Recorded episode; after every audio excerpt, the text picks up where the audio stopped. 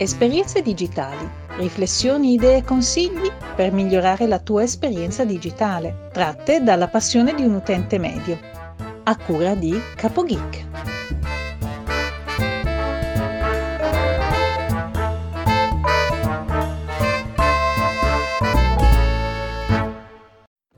Salve a tutti, benvenuti da CapoGeek e bentrovati a una nuova puntata di Esperienze digitali. Oggi, secondo il nostro nuovo piano editoriale, vi porto un ospite. Un ospite un po' particolare, forse qualcuno di voi ascoltatori già lo conoscerà, per parlare de- di come il digitale ha cambiato il mondo dei makers. Già vi ho fatto uno spoiler. Direttamente dal podcast We Are Makers vi presento Marco Putelli. Ciao, buonasera Simone, grazie dell'invito, ne sono davvero orgoglioso. Ciao, ciao a te. Allora, cosa ci puoi dire? Tu nel tuo podcast parli appunto dei maker, innanzitutto per quelli che non sanno chi sono i makers. Allora, i makers sono coloro che si fanno un prodotto, ma a volte anche un servizio, perché no? Allora, diciamo innanzitutto che il maker, la parola tecnica, sarebbe l'artigiano digitale, cioè colui che eh, sostituisce le proprie mani con il digitale. Il caso più eclatante è ad esempio la stampante tre D, che ha sostituito il lavoro dell'artigiano attraverso un software e una macchina. Per cui l'artigiano digitale è colui che si è evoluto e da eh, vero e proprio eh, lavoratore con le mani eh, utilizza invece i software per creare i propri pezzi unici.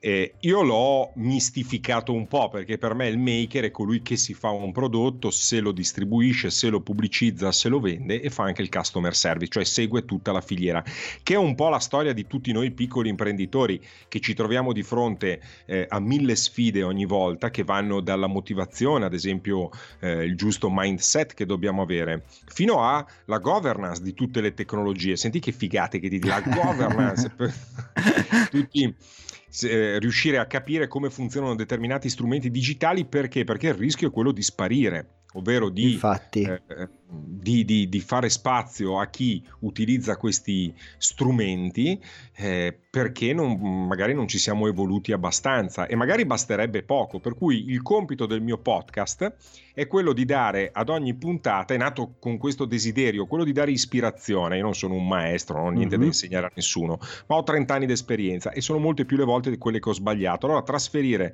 tutta questa esperienza e anche quello che ho imparato e fatto giusto poi eh, negli anni a venire eh, che serva di ispirazione a il piccolo imprenditore e l'artigiano. In effetti da zero è nata una community di più di cento persone, perché più o meno sono un centinaio le persone che roteano attorno ad ogni puntata, che ha capito lo spirito, che è proprio questo: come deve fare un eh, piccolo imprenditore, una, una piccola realtà economica che magari è proprio un artigiano, un falegname e vuole Eh, farsi notare di più e vendere di più e di conseguenza avere un'attività migliore. Certo, e quindi tu non hai iniziato qualche anno fa, quindi hai visto tutto il cambiamento che c'è stato con l'arrivo del digitale.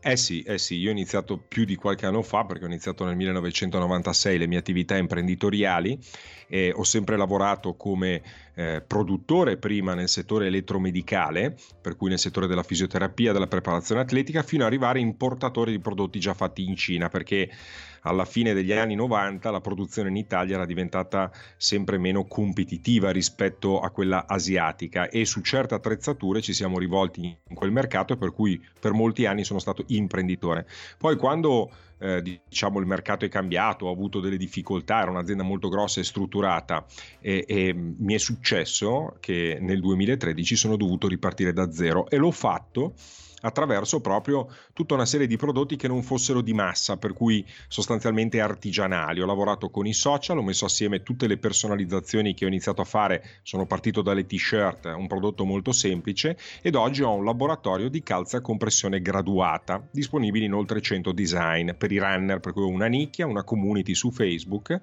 e tutte queste esperienze mi servono proprio per trasferire quelle che sono le, eh, gli skill, le skill necessarie in un mondo in continua evoluzione. Se non mi fossi evoluto eh, sarei rimasto bloccato dov'ero. Invece anche il falegname, piuttosto che, eh, che ne piccolo imprenditore, io ho tantissimi contatti e clienti perché faccio anche delle consulenze, ad esempio il mio amico Vincenzo che cerca l'acqua attraverso i droni e delle macchine apposite. Con lui stiamo lavorando proprio nella produzione di una landing page, cioè un posto dove l'utente possa atterrare attraverso una campagna, ad esempio social.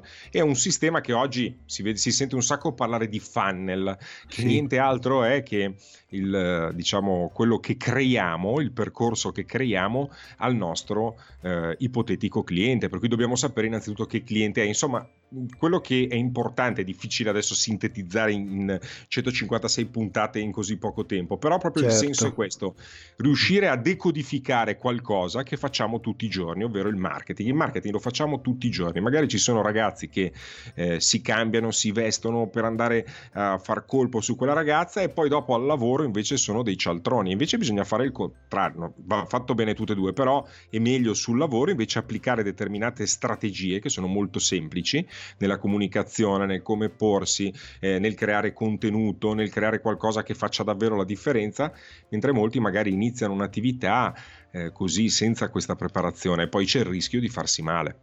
Certo, e i social quanto, co- quanto contano in questa equazione di... Eh, qui, qui un bel argomento, caro Simone, perché uno, perché io ho iniziato con i social a vendere eh, i prodotti che produco.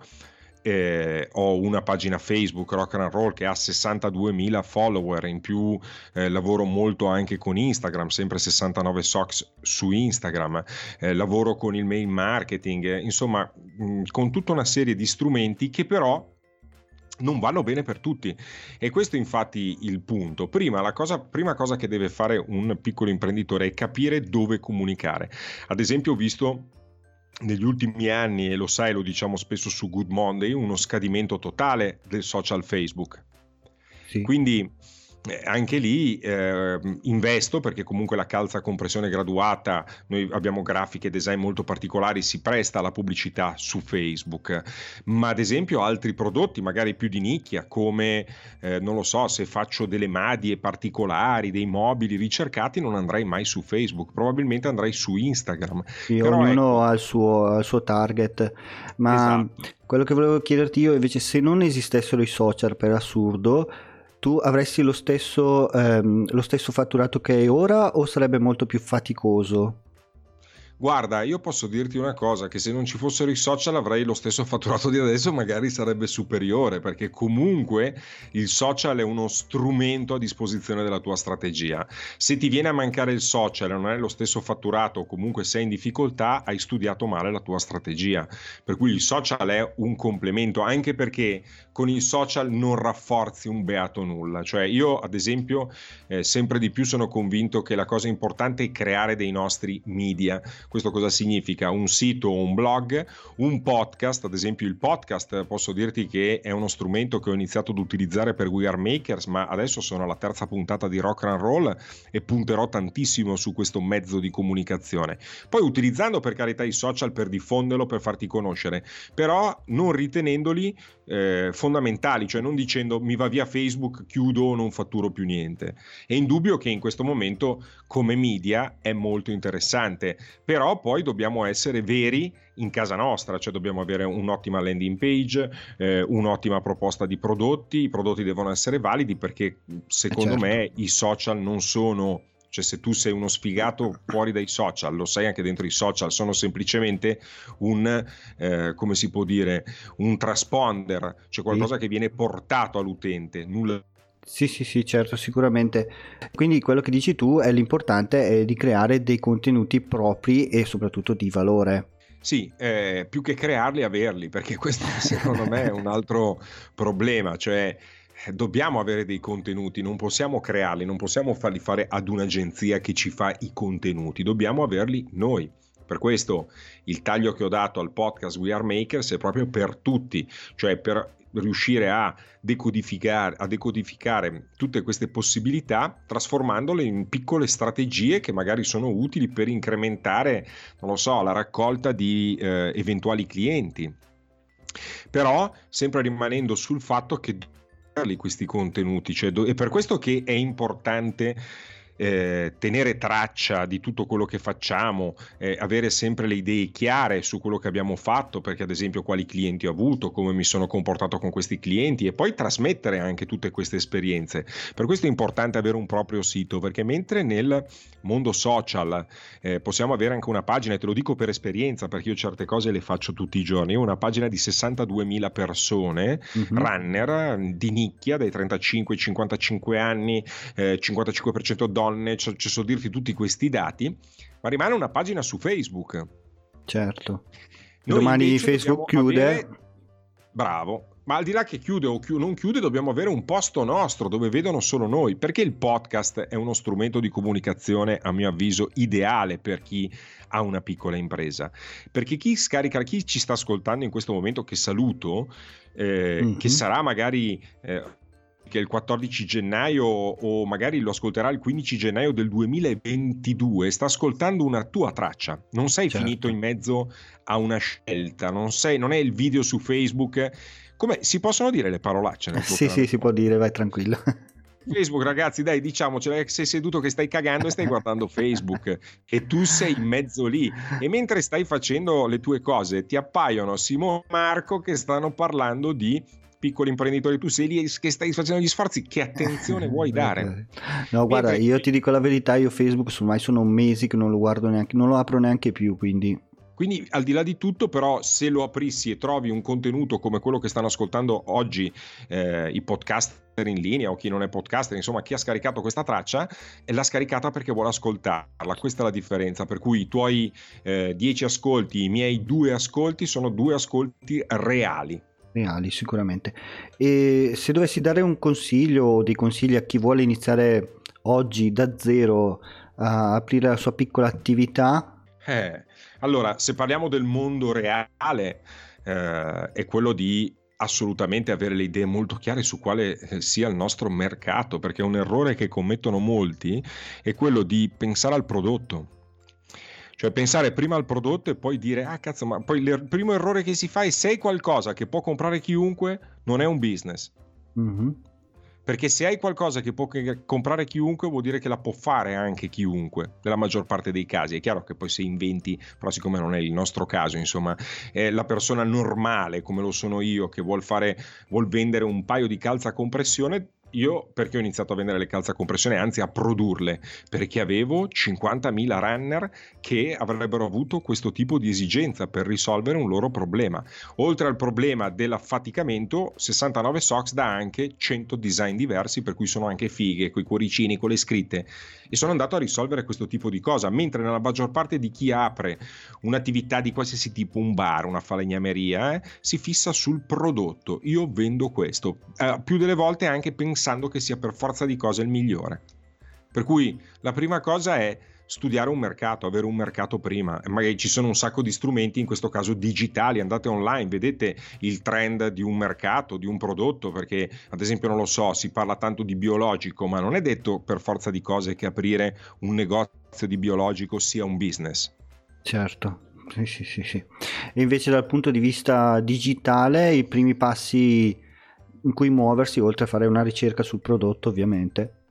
Beh certo, uh, ma guarda, la cosa è molto facile, ci sono degli strumenti oggi che consiglio, consiglio a chi ci sta ascoltando, se c'è un interessata, dice io voglio iniziare a aprire il mio primo sito, ci sono strumenti che vi agevolano, vi danno tecnologie all'avanguardia con una semplicità d'uso incredibile. Ad esempio la prima cosa è aprire un sito e un blog, sito e blog che sono la stessa cosa piuttosto che un, solo un blog, insomma decidete voi, però l'importante è aprirlo subito. La prima cosa che faccio è prendere il proprio dominio e aprirlo, perché sembra quasi che il sito sia passato di moda, ah ma no, ma il sito non mi interessa, non è vero.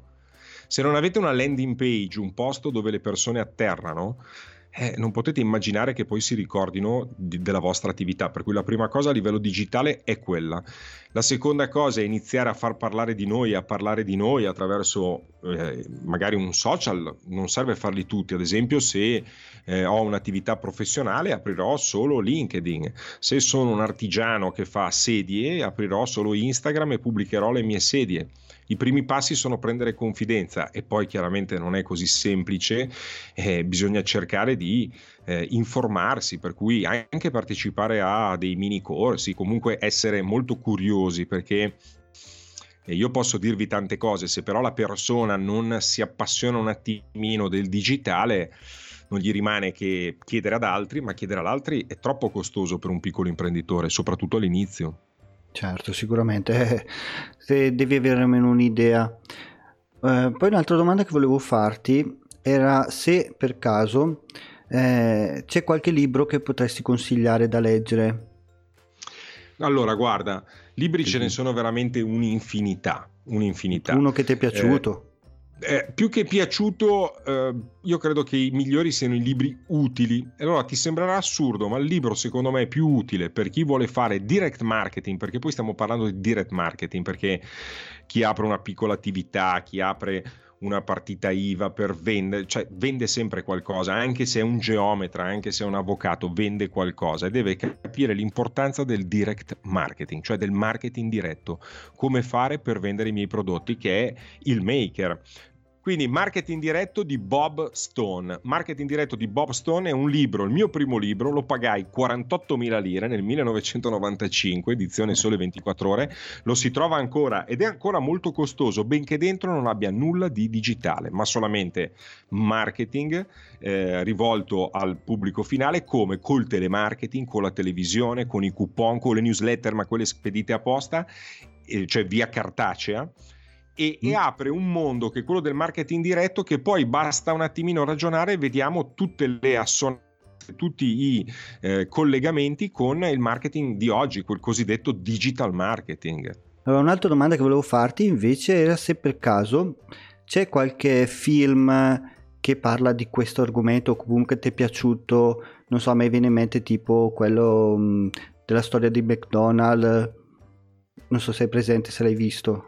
The, eh, The Founder mi sembra, sì, The Founder mi sembra che si chiama. The Founder, sì. Ma guarda, io il film, se parliamo di film, eh, in assoluto, in assoluto The Wolf of Wall Street. Anche quella, la scena, la scena della penna in assoluto. Poi c'è Americani anche, che è molto bello, con Jack Lemmon e Alec Baldwin che fa il direttore vendite. Ci sono molti film legati alla vendita, all'impresa, eh, all'idea. Eh, e sicuramente per me è molto importante proprio eh, guardare questo tipo di, mh, di film, perché ci dà, dobbiamo avere, in fondo per iniziare bisogna avere anche un sogno. Io poco fa ho detto l'idea al mercato, però sicuramente la cosa più importante è poi il sogno che abbiamo dentro, perché quello che ci spinge non è la tecnicità, il avere una strategia perfetta, ma è la motivazione. E la motivazione il più delle volte deriva proprio da un sogno. Sicuramente, sicuramente. Eh, anch'io sto facendo un podcast che ehm, non so se un giorno mi porterà da qualche parte, però per, per adesso lo sto facendo gratuitamente, così per passione, perché è sempre stato il mio sogno eh, lavorare in radio e fare delle trasmissioni tutte mie, dove decido io cosa dire e cosa fare. Però se non certo. avessi avuto la passione non, la, non avrei mai iniziato.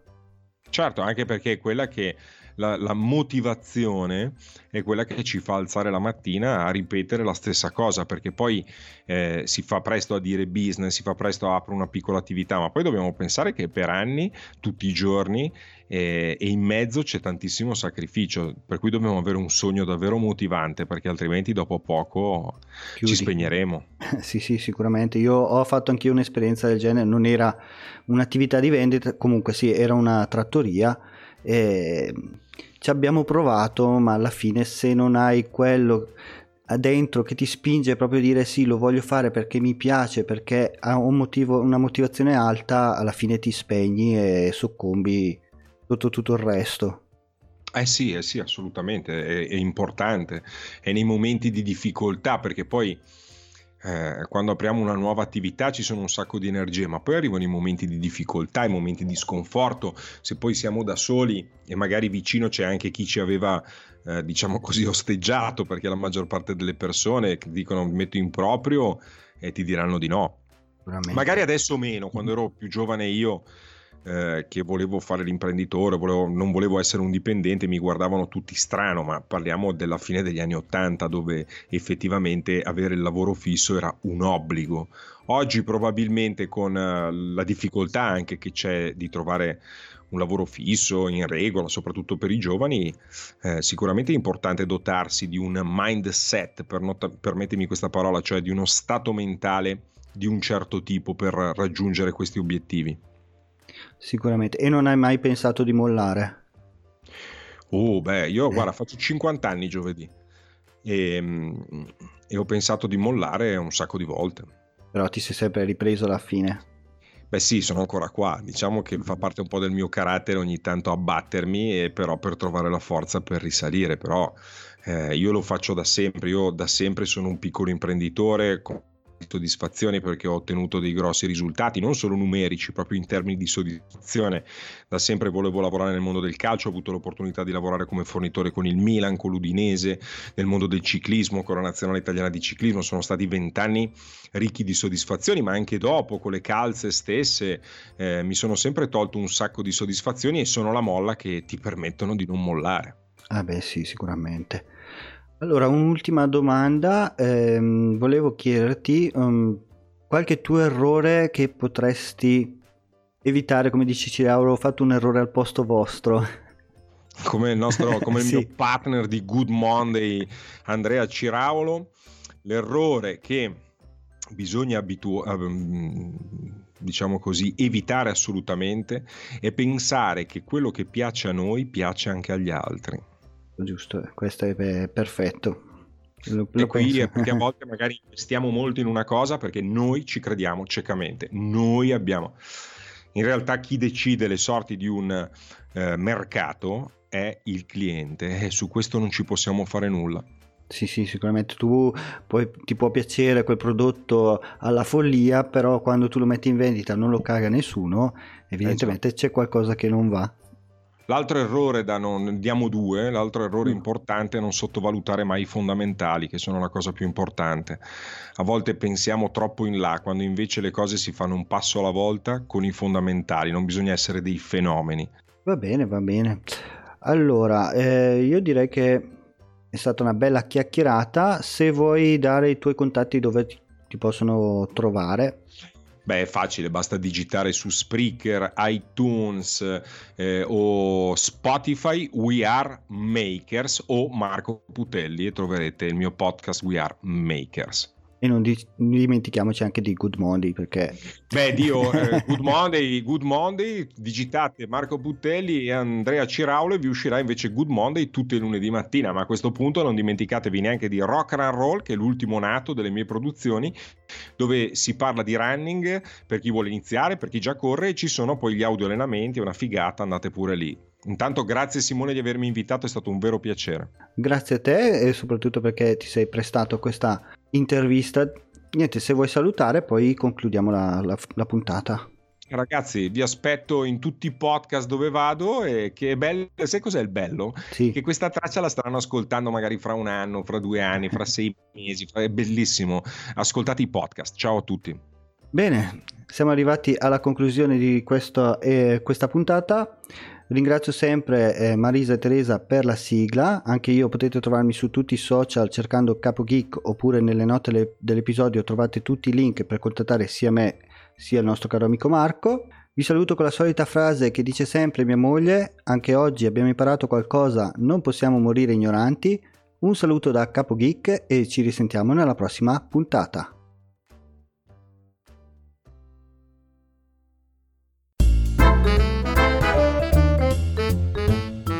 Esperienze digitali, riflessioni, idee e consigli per migliorare la tua esperienza digitale, tratte dalla passione di un utente medio, a cura di CapoGeek.